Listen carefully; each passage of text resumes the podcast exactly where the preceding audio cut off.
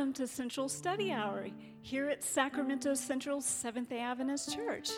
We're so glad that you have joined us today. And whether you're watching locally or around the world, we're happy, so happy that you're with us. To begin our song service this morning, we'll turn to hymn number 309 I Surrender All. And this song comes to us from the Matamala family from Osorno, Osorno, Chile. I got that right. And we'll sing verses 1, 2, and 3.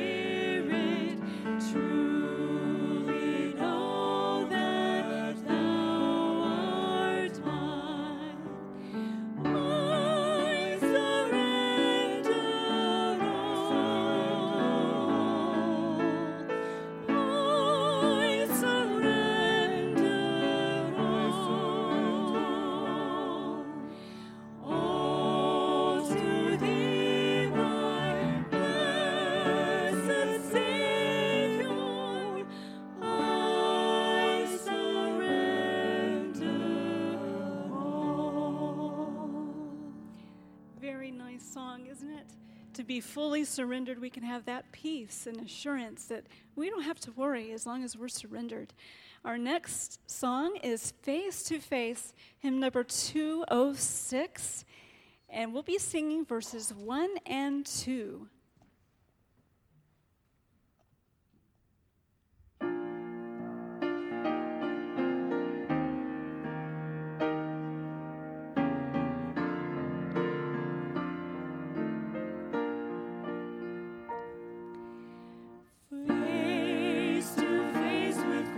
my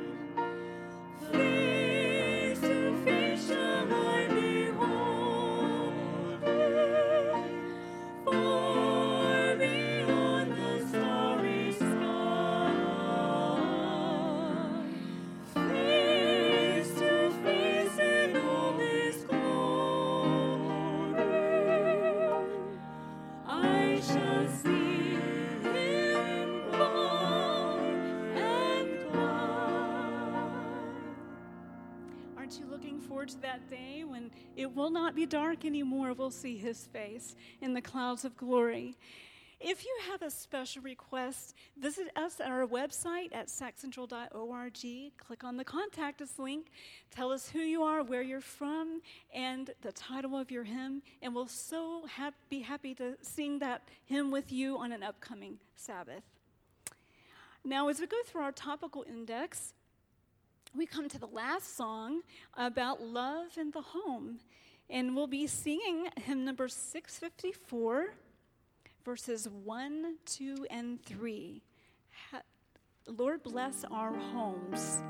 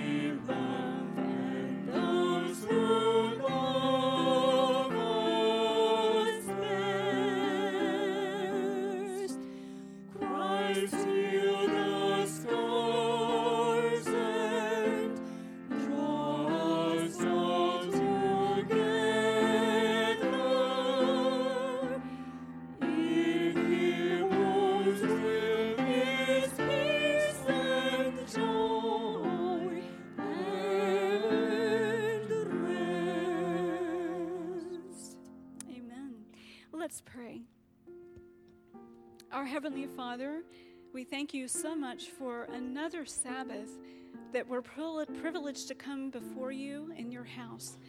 Thank you for loving us, for blessing our homes. We know that it all starts in the home and reaches out to others beyond. We pray that you will use us today to be a light to those around us. Thank you, Lord, for um, your watch care through the week, and that you will guide us on our journey in the future until you come. We thank you for the lesson study that we brought to us this morning, and we ask for the Holy Spirit. In Jesus' name, amen.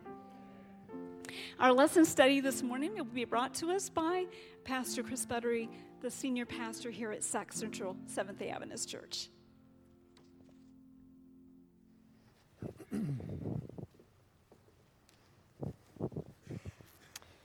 Thank you. What a blessing to be learning some new songs. Some of them are a bit of a struggle, aren't they? But we're getting there. It's all good. Um, nice to learn some new ones, and uh, good to good to be here studying God's Word this morning. And uh, of course, those that are joining us, we're so glad that you're doing so as well.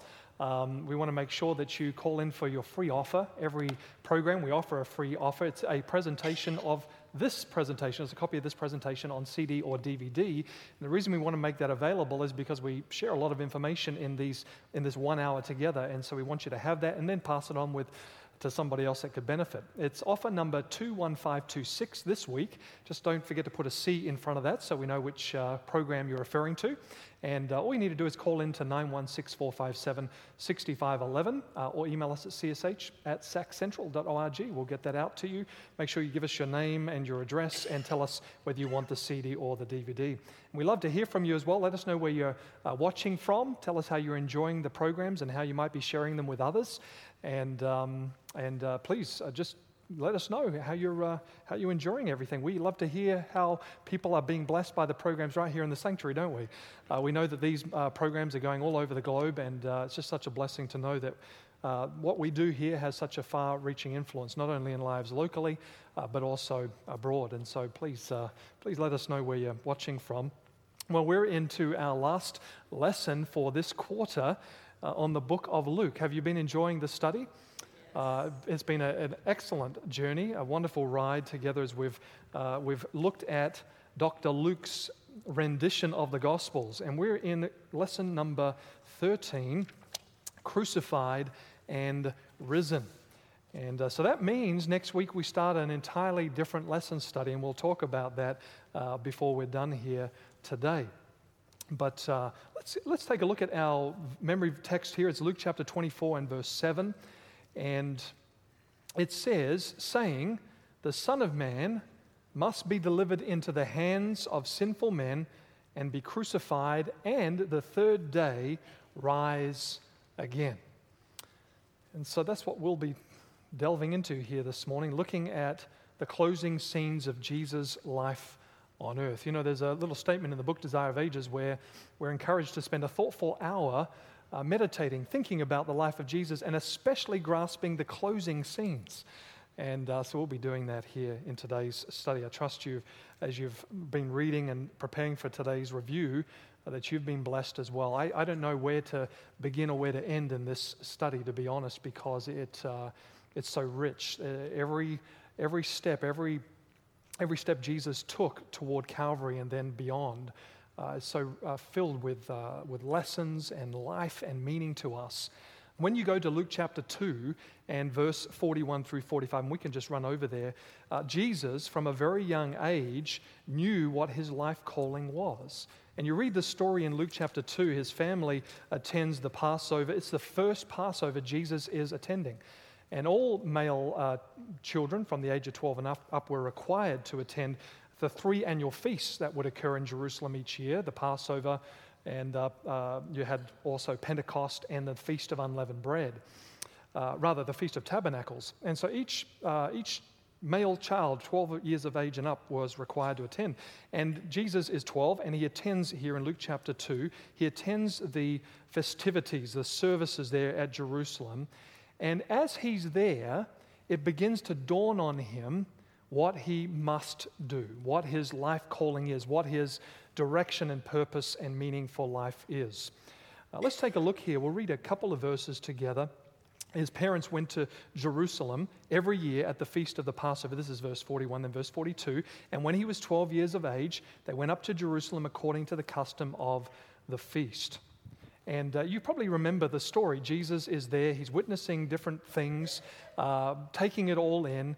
Uh, the story continues, and Jesus is found where? Do you remember? He's found in the temple. And what's going on in the temple?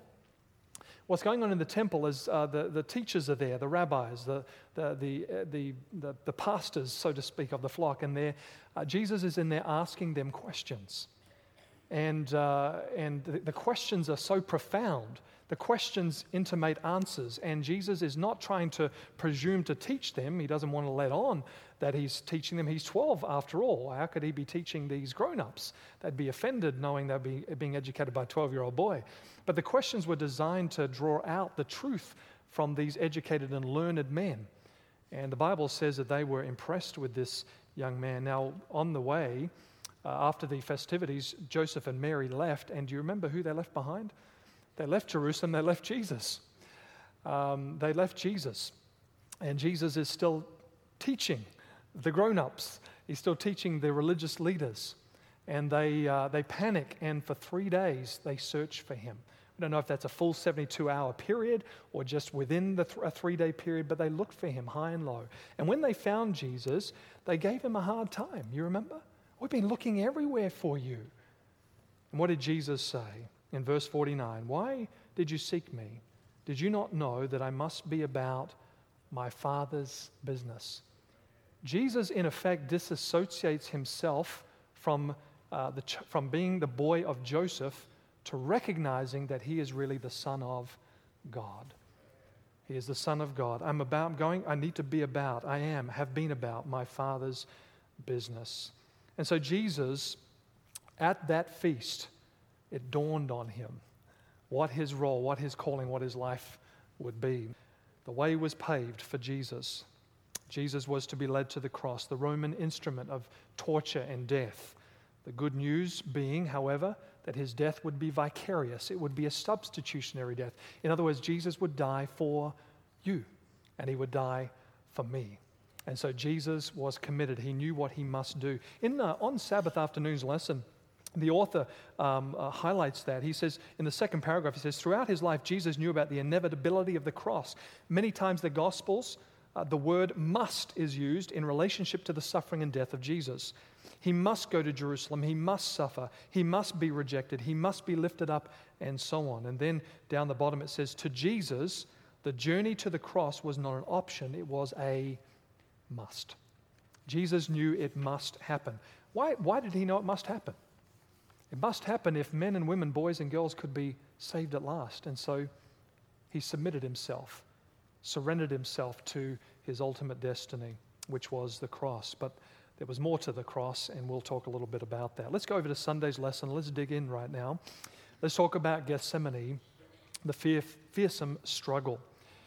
Uh, although Jesus was, uh, from a young age, was committed to laying down his life for the sins of the world, there came a time for Jesus when he needed to make a once and for all final decision to go through with that in order to secure the salvation of, of mankind.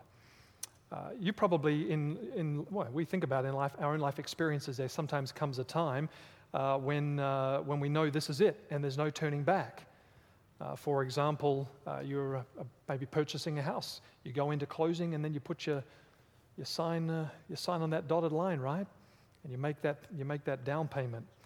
Uh, when you, uh, if you get on a plane, if you don't like getting on planes, you're a little claustrophobic. You're sitting, sitting on that plane. What happens when that door shuts? That's it. And no turning back. You're on that plane and you're heading for your destiny, you see.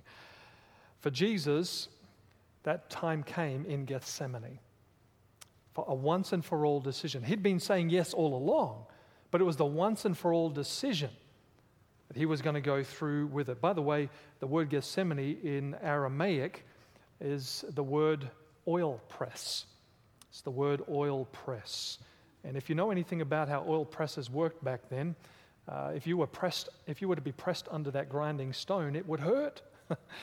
Here, Jesus is in Gethsemane, the oil press, and his life is beginning to be squeezed out of him for the sins of the world. There's more that we could talk about with regard to Gethsemane and what that all represents. But let's go over to Luke chapter 22 and let's read there the account in, in uh, Luke's rendition of the gospel. Luke chapter 22, we're going to read verses 39 to 46. And someone has for us Genesis chapter 3, verses 1 through 6.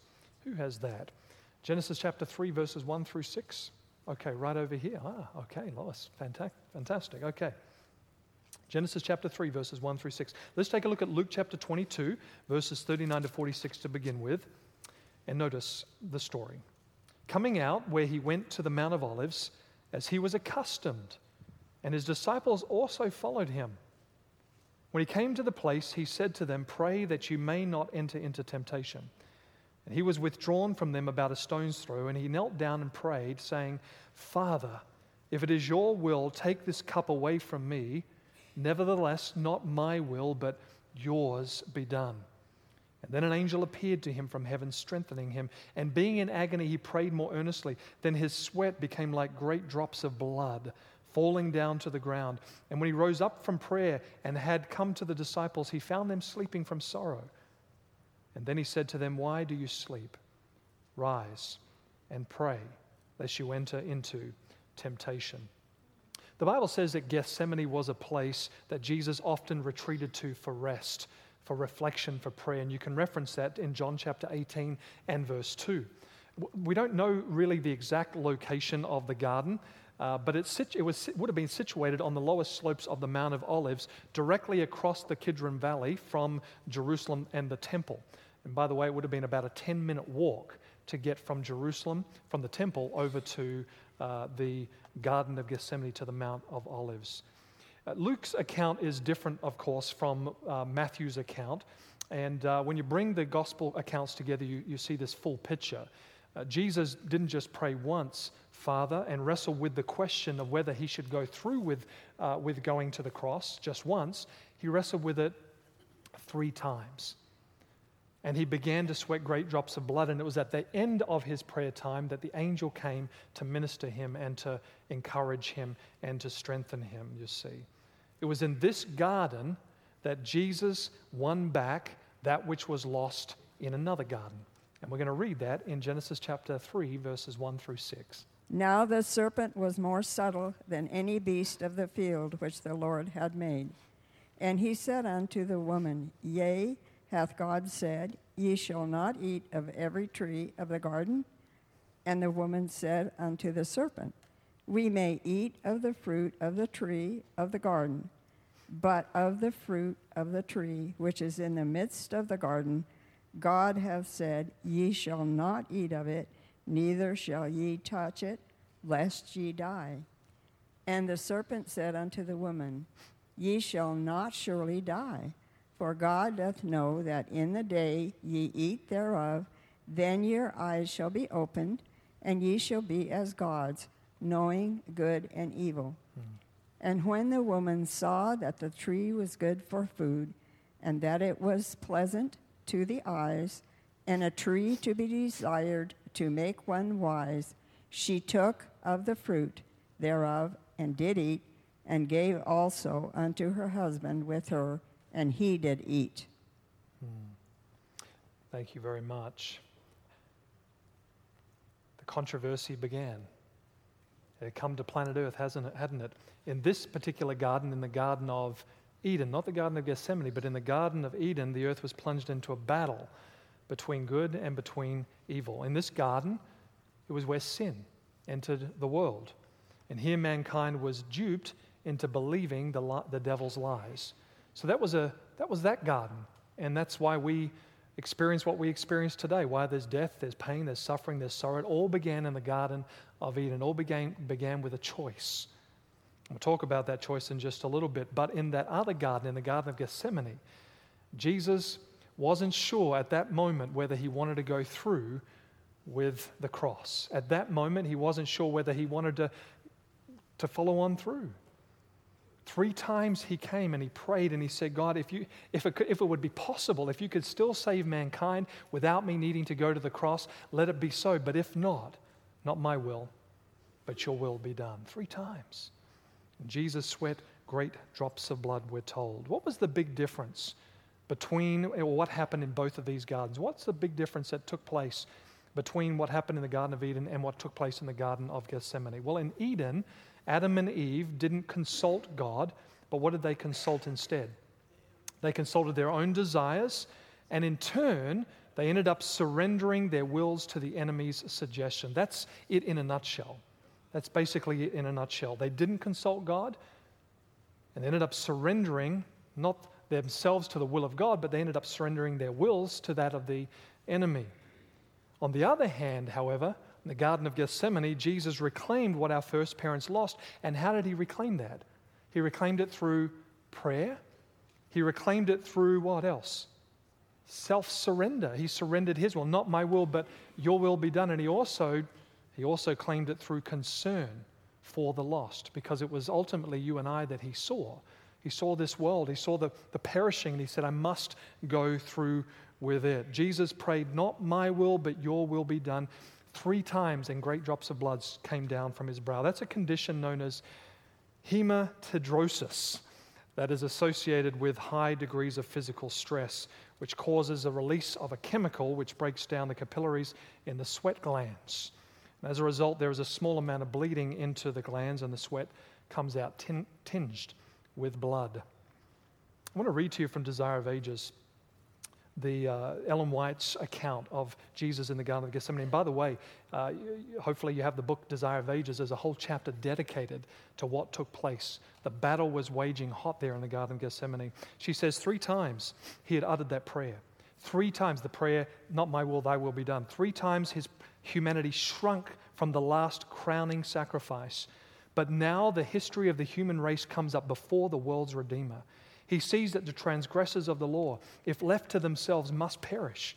He sees the helplessness of man. He sees the power of sin. The woes and lamentations of a doomed world rise up before him. He beholds its impending fate, and his decision is made. He will save man at any cost to himself. He accepts his baptism of blood, that through him, perishing, millions may gain everlasting life. She goes on to say, He has left the courts of heaven where, it's, where all is purity, happiness, and glory, to save the one lost sheep, the one world that has fallen by transgression. And he will not turn from his mission. He will become the propitiation of a race that has willed to sin. His prayer now breathes only submission. If this cup may not pass away from me except I drink it, thy will be done. Aren't you glad that there Jesus decided once and for all he was going to go through with it? What was the cup that he needed to drink from? It was the cup of God's wrath. Not God's wrath on humanity, but God's wrath on sin.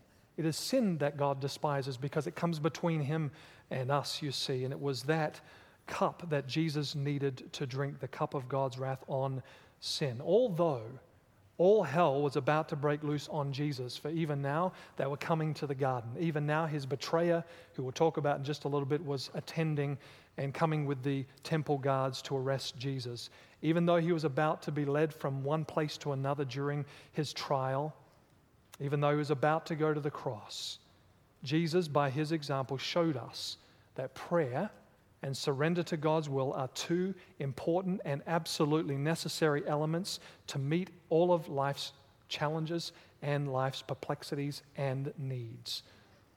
Jesus gave a wonderful example. Sometimes we all have our moment. We have our, our Gethsemane. Lord, am I going to go through with it? Am I going to follow through with your will? This is such a hard decision. And I'm not sure that I'm going to be able to suffer the consequences of the decision that I'm going to make in following you. I don't know what my family's going to say. I think I know what some of my friends are going to say. I'm not sure what they're going to think if I stand for you and your truth. This is a tough decision. And we, like Jesus, simply say, not my will, but your will be done. I'm going to follow you no matter the cost. I'm going to leave the consequences of that decision in your hands. I'm going to follow you all the way through prayer and through self surrender. God can help us through our times, our moments of Gethsemane. Let's look at Monday's lesson. Let's talk about the betrayer, Judas. It's interesting, you don't really hear children, uh, parents naming their children Judas, do you? I, actually, I've never run into a Judas, have you? I don't think I have. I haven't either. You know, what is, what is Judas, one of Jesus' disciples, known for? He's known for, the first word that comes to your lip is betrayal. Yeah, he's known for his for self-interest, his selfishness. He's known for his greed. He was money hungry. And he's definitely known for betrayal. Let's look at Luke chapter 22, verse 3. Luke chapter 22 and verse 3. And notice what Luke says here about Judas. Luke chapter 22, verse 3, it says, Then Satan entered Judas, surnamed Iscariot, who was numbered among the twelve. So here was one of Jesus' disciples. His name was Judas Iscariot. And um, apparently, he probably was the only disciple that was not from Galilee. But here he was, and the Bible says that Satan entered Judas, surnamed Iscariot, who was numbered among the twelve. Interesting. The action of Judas to betray Jesus was no, no surprise to Jesus. Jesus knew it all along.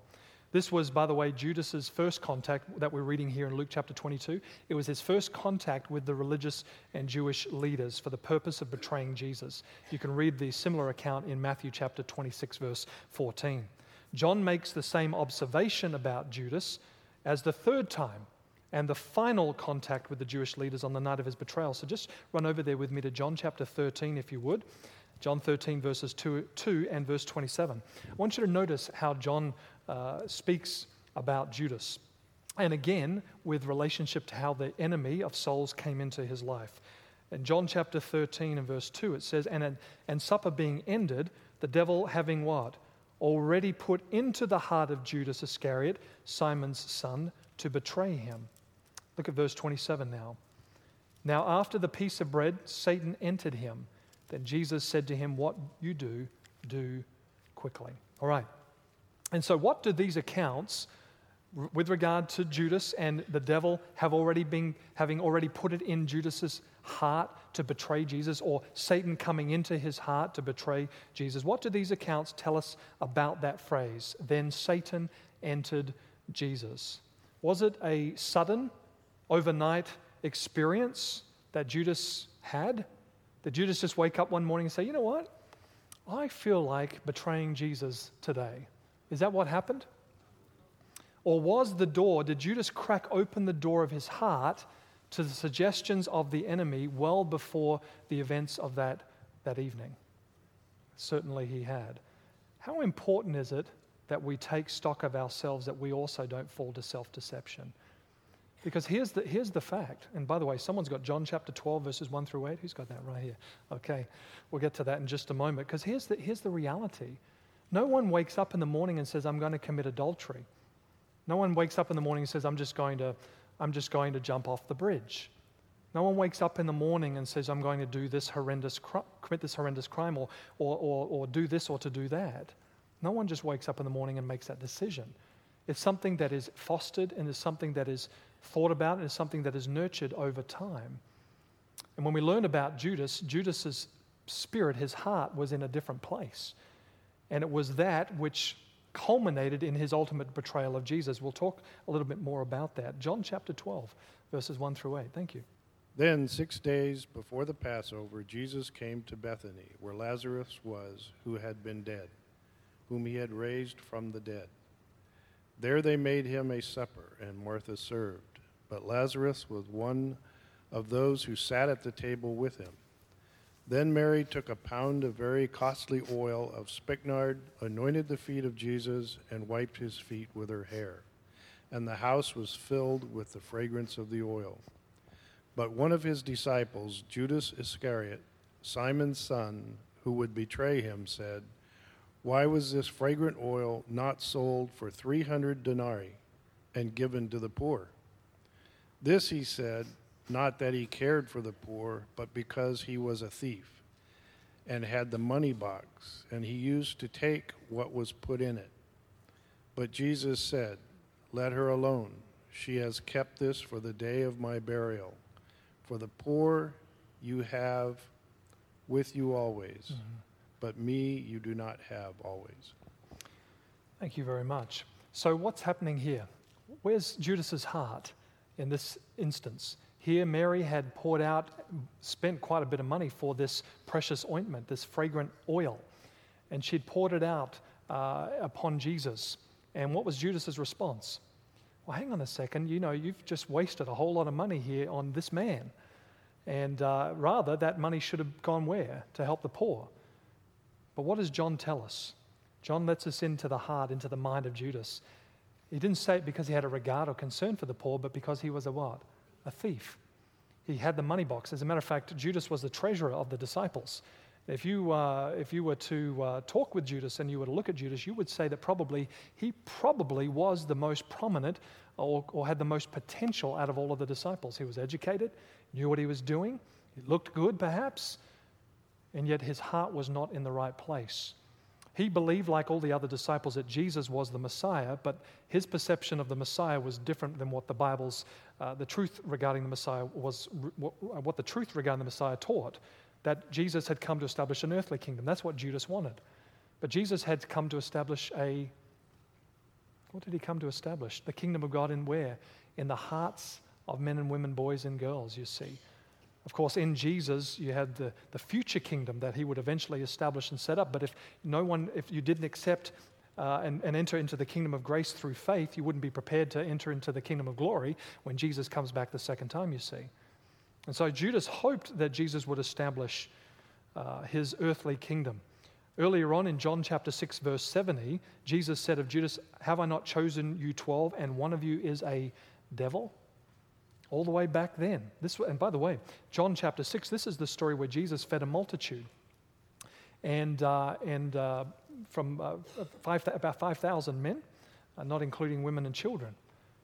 And the event was so, uh, was so impressive. The folk were so uh, taken back by what Jesus had done that they wanted to, at that point, anoint and crown him king. And we're told in Desire of Ages that Judas was one of the first ones to get on that bandwagon and encourage the coronation of Jesus at that point. Here was, here was the issue Jesus had just fed this multitude. Man, can you imagine? If we're routed out by the enemy, the Romans, and we're stuck here in Jerusalem, and they're, they're trying to get in and they, they can't get in, and we're running out of food, what could Jesus do? He could, he could feed an army if there, were no, there was no food. And they wanted to crown Jesus king. But what did Jesus do? If you remember the story, Jesus did what? He withdrew himself and he left. And, the, and uh, Ellen White's talking about Judas's experience. She said that his hopes were high and his disappointment was bitter. Bitter. He couldn't understand what was going on in Jesus' head, he, and he didn't understand the ministry and mission of Jesus, and it perplexed him. As a matter of fact, in betraying Jesus, he had hoped to force Jesus to reveal who he really was, to break the shackles of the Romans, and to release and free Israel from Rome. And when Jesus didn't do so, Judas gave the money back, the 30 pieces of silver, and went out not with genuine repentance, but burdened with guilt, unwilling to repent, and hung, hung himself. In another book that Ellen White wrote, Steps to Christ, she said there are going to be many people hoping and wishing to be saved, but will end up being lost. What's the difference? Where's the rub? The rub is whether a person fully surrenders their will to the will of Jesus. Not just when you wake up in the morning and say, God, I'm yours, but there, you know as well as I do, there are moments and there are encounters each and every day that test you and try you. And at those moments, you're saying, Lord, not my will, your will be done. Not me, not self, but let Jesus live out his life through me. It's not me. I want Jesus to be seen here. Uh, awfully tempting right now for Chris to show his true colors, but no, no, no, I want Jesus to show his true colors right now. There are moments of surrender we face, sometimes they're moment by moment. The battle is waging hard. The question is whether we are going to surrender ourselves fully to Christ uh, or not. Surrender fully. That was the difference with Judas. He had nurtured this, this hunger, this greed for, for money, and he would not give it up, uh, even to save his, his entire life. Um, you know, it's interesting that he, uh, a misunderstanding regarding the kingdom of God, his desire to, to see Jesus establish an earthly kingdom, caused him to lose his eternal salvation the eternal kingdom that Jesus will eventually come and establish. It's ironic and it's sad. Again, the, uh, if you go to Desire of Ages, there's a whole chapter dedicated to the story of Judas, and it, uh, it, it spells it all out, and it's phenomenal. Let's go to Tuesday's lesson. Jesus is betrayed by Judas uh, after his night in Gethsemane, either for or against him. Matthew chapter 12, verse 30 says, This is Jesus' words. He says, He who is not with me is against me, and he who does not gather with me scatters abroad. There is no middle road with Jesus. That's what Jesus was saying. There's no middle road when it comes to Jesus. And if there is, you know who owns that road? The devil. There is no middle road when it comes to Jesus. Jesus' death and his resurrection brings humanity to the crossroads. Humanity must decide whether Christ, who, whether Christ is or if he is not. We can learn from others' encounters as well. Let's go to Luke chapter 22, verse 53. Let's take a look at what we can learn from others' encounters. Luke chapter 22, verse 53. I'm not going to be able to read all of these, but uh, I'll just highlight them for us so you can make some notes. Luke chapter 22, verse 53. Jesus said, When I was with you daily in the temple, you did not try to seize me, but this is your hour and the hour, or the power rather, of light? No, the power of what? darkness. The power of darkness. This is when Jesus is in Gethsemane. The temple guard has come, and uh, Jesus has been betrayed into their hands. And he says, You didn't come to me when I was in the temple teaching, but now you come to me. And this is the hour of your darkness, when I was with you daily. To carry out sinister plans in the evening is probably a good plan when you're a crook, right? But the spiritual darkness that surrounded these men, the chief priests, the temple guard, the elders, was darker than the darkness of night. Darkness doesn't just happen to somebody. It is the nurturing, in the case of these individuals, it was the nurturing of jealousy and the nurturing of lies that led them to despise Jesus. They didn't get up that morning and say, you know what, let's just go arrest Jesus. They had wanted to do this for a long time, and they'd nurtured the, the, the lies, that they'd nurtured the jealousies. And they made a decision, and the decision wasn't for Jesus, it was what? It was against Jesus. When you're confronted with the claims of Jesus, when you're confronted with who Jesus is, you have to make a decision. We have to make a decision for him. That's the, that's the prayer, that's the hope, right? That's what we ought to do. Amen. Luke chapter 23, verses 1 through 7, and then 13 to 25 tells us of the story of Pilate. Pilate basically was a time server. He was a man, he was a people pleaser. He enjoyed pleasing people. When in reality it mattered, to do the right thing, he was powerless to help Jesus. You remember, he even gave up. Um, even gave up Jesus to be flogged before the crowd in the hope that it would appease them and it would satisfy them. But as they saw the blood come from Jesus' back, they, become, they became more bloodthirsty and they cried out to crucify Jesus. Pilate had hoped that it would assuage their, their passion for his death. Oh, I'm going to punish him right in front of you. And they did, and he, and he did, and they did. And um, but yet they cried out, Crucify, crucify him. And they chose instead a, a murderer and a thief in place of Jesus. Give us Barabbas. And Pilate seemed to give them every opportunity to choose someone other than Jesus. But if Pilate had truly uh, wanted to do the right thing, he wouldn't have washed his hands of the whole affair, right? Because that's ultimately what he did. Washed his hands of the entire affair. Even his wife came to him and said, Have nothing to do with this man. I've dreamed dreams. I've seen things. Don't fool around here. Make the right decision. And Pilate did not. And because he was accustomed to pleasing himself and pleasing others. And when it really mattered, he couldn't make the right decision. Luke chapter 23, verses 6 through 12. And someone has Luke 23, 39 through 43? Right over here. Okay, fantastic. We're going to get a mic over to you and we're going to read that in just a quick moment here. Luke chapter 23, verses 6 through 12, speaks about Herod. Herod, King Herod. You remember Herod? Herod had taken his brother Philip's wife. And you remember John the Baptist had called him to essentially to repentance. Said, You're doing the wrong thing here, man. You, you can't be having your brother's wife like this. And so, what did Herod end up doing? Herod ended up allowing for the head uh, of John the Baptist. Ended up allowing John the Baptist's head to be taken from his shoulders. Was that a decision Herod woke up and made that particular day? No, he had earlier on been confronted with the claims of Jesus and he had nurtured his uh, disdain. He had nurtured uh, his um, love of self. And he ultimately ultimately uh, was, uh, became a lost man. And that's why when Jesus was confronted, uh, when he was brought before Herod, Jesus had nothing to say to the man. Had nothing whatsoever. Herod wanted to see miracles. He wanted to see the claims of Jesus, and Jesus had nothing to say to him. He'd already been given plenty of opportunity, and he'd sealed his fate long ago. Luke chapter 23, verses 39 to 43, another account. Thank you one of the criminals who were hanged blasphemed him, saying, If you are the Christ, save yourself and us. But the other answering rebuked him, saying, Do you not even fear God, seeing you are under the same con- condemnation?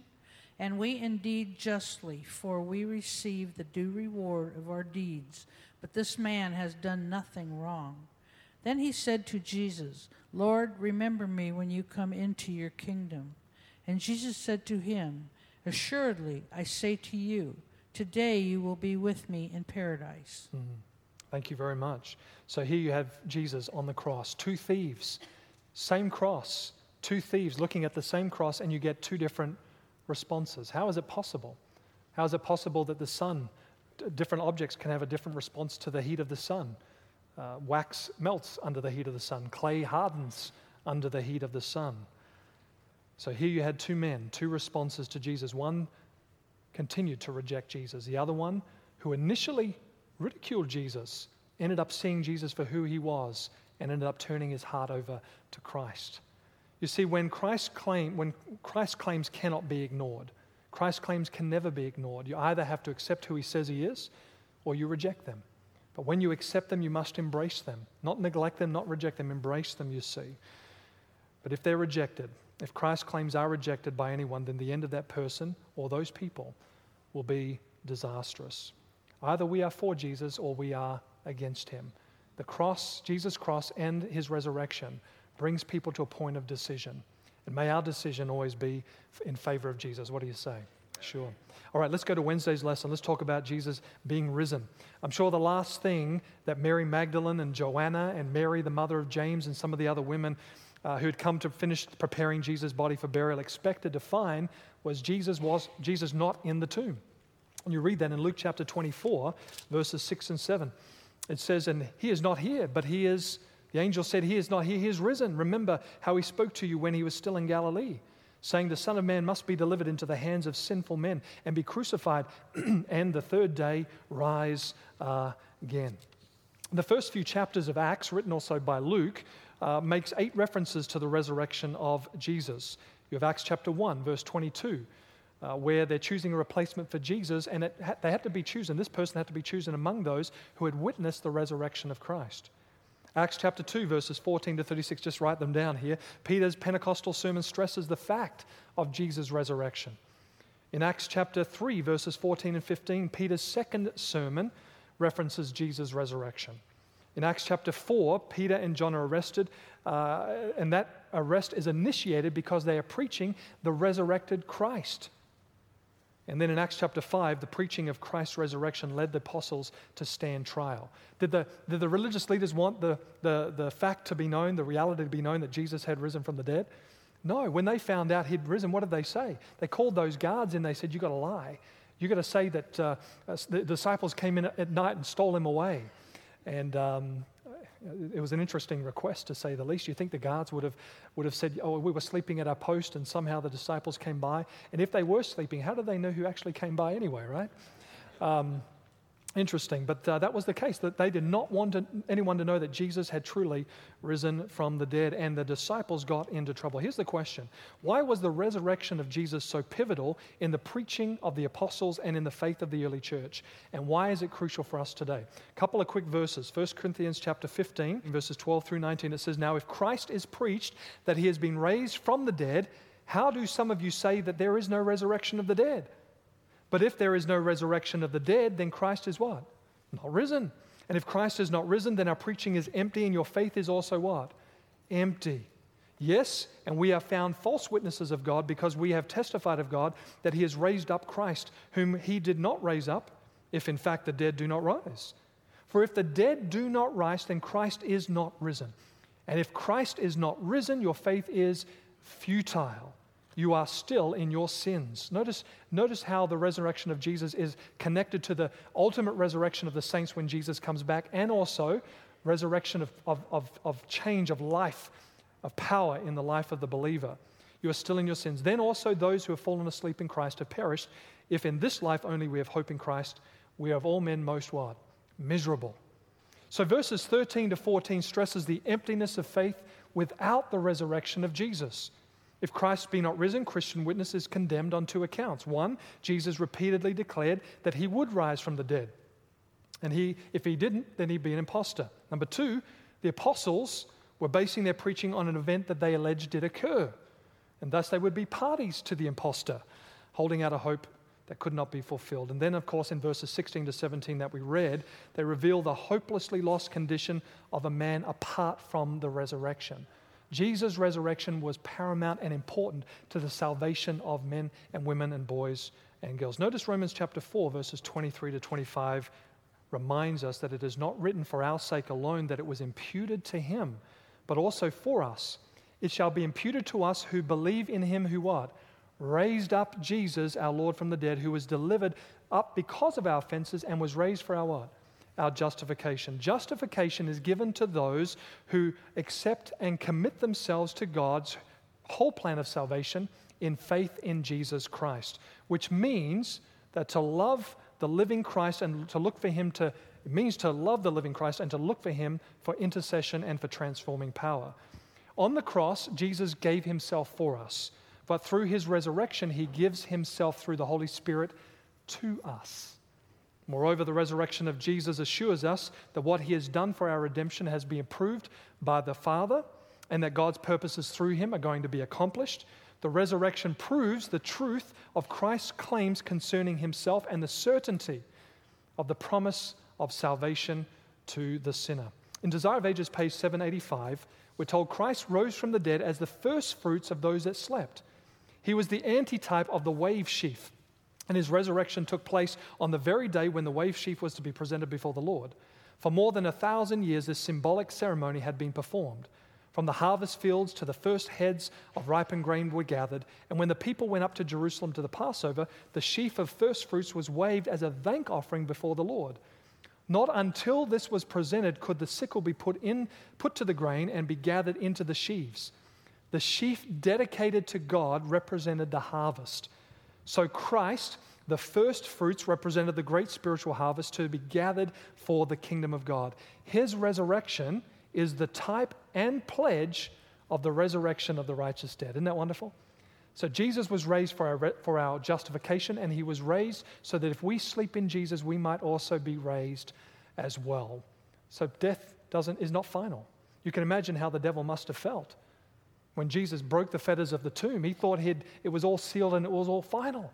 But Jesus was raised and was victorious over sin, over death, and over the devil. Let's close our lesson by looking at Thursday, and we're going to give a quick summary here.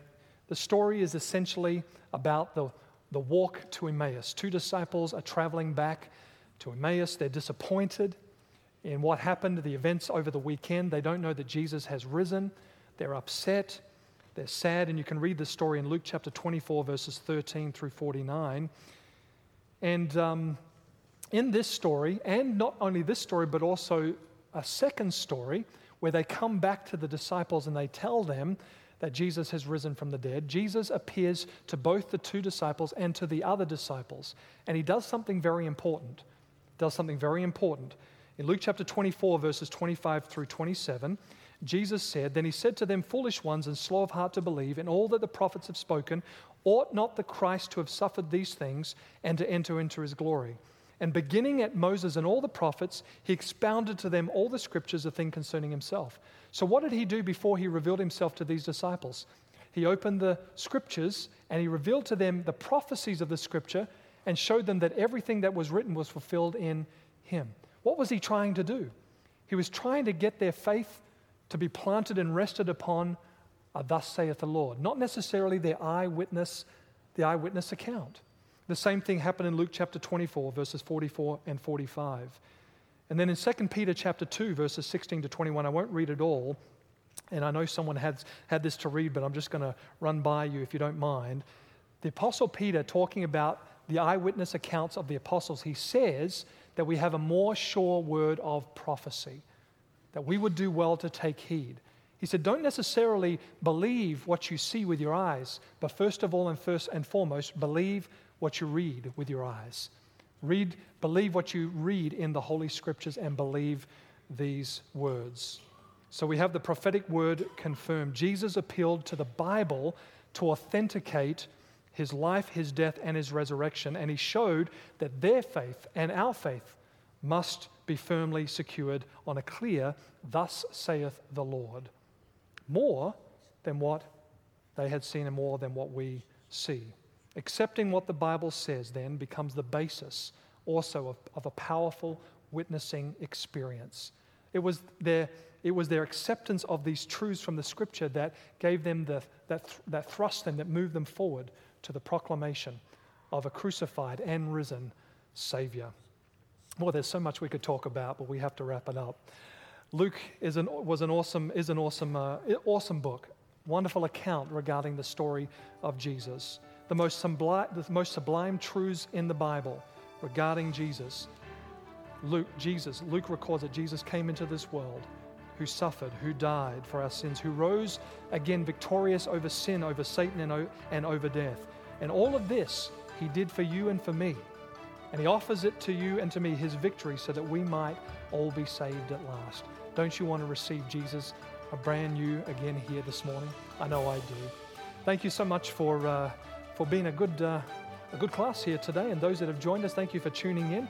Don't forget to call in for your free offer. It's offer number 21526. And uh, you want to call in at 916 457 6511. Email us at csh at saccentral.org. This is 13th Sabbath, so don't forget those that are viewing us. Be sure you turn in your 13th Sabbath offering. It's going towards some wonderful projects out there in the North Asia Pacific. They're all here on the back of your Sabbath School quarterly. Next week, we're going to be delving into our new lesson, Biblical Missionaries, and we look forward to sharing that together with you.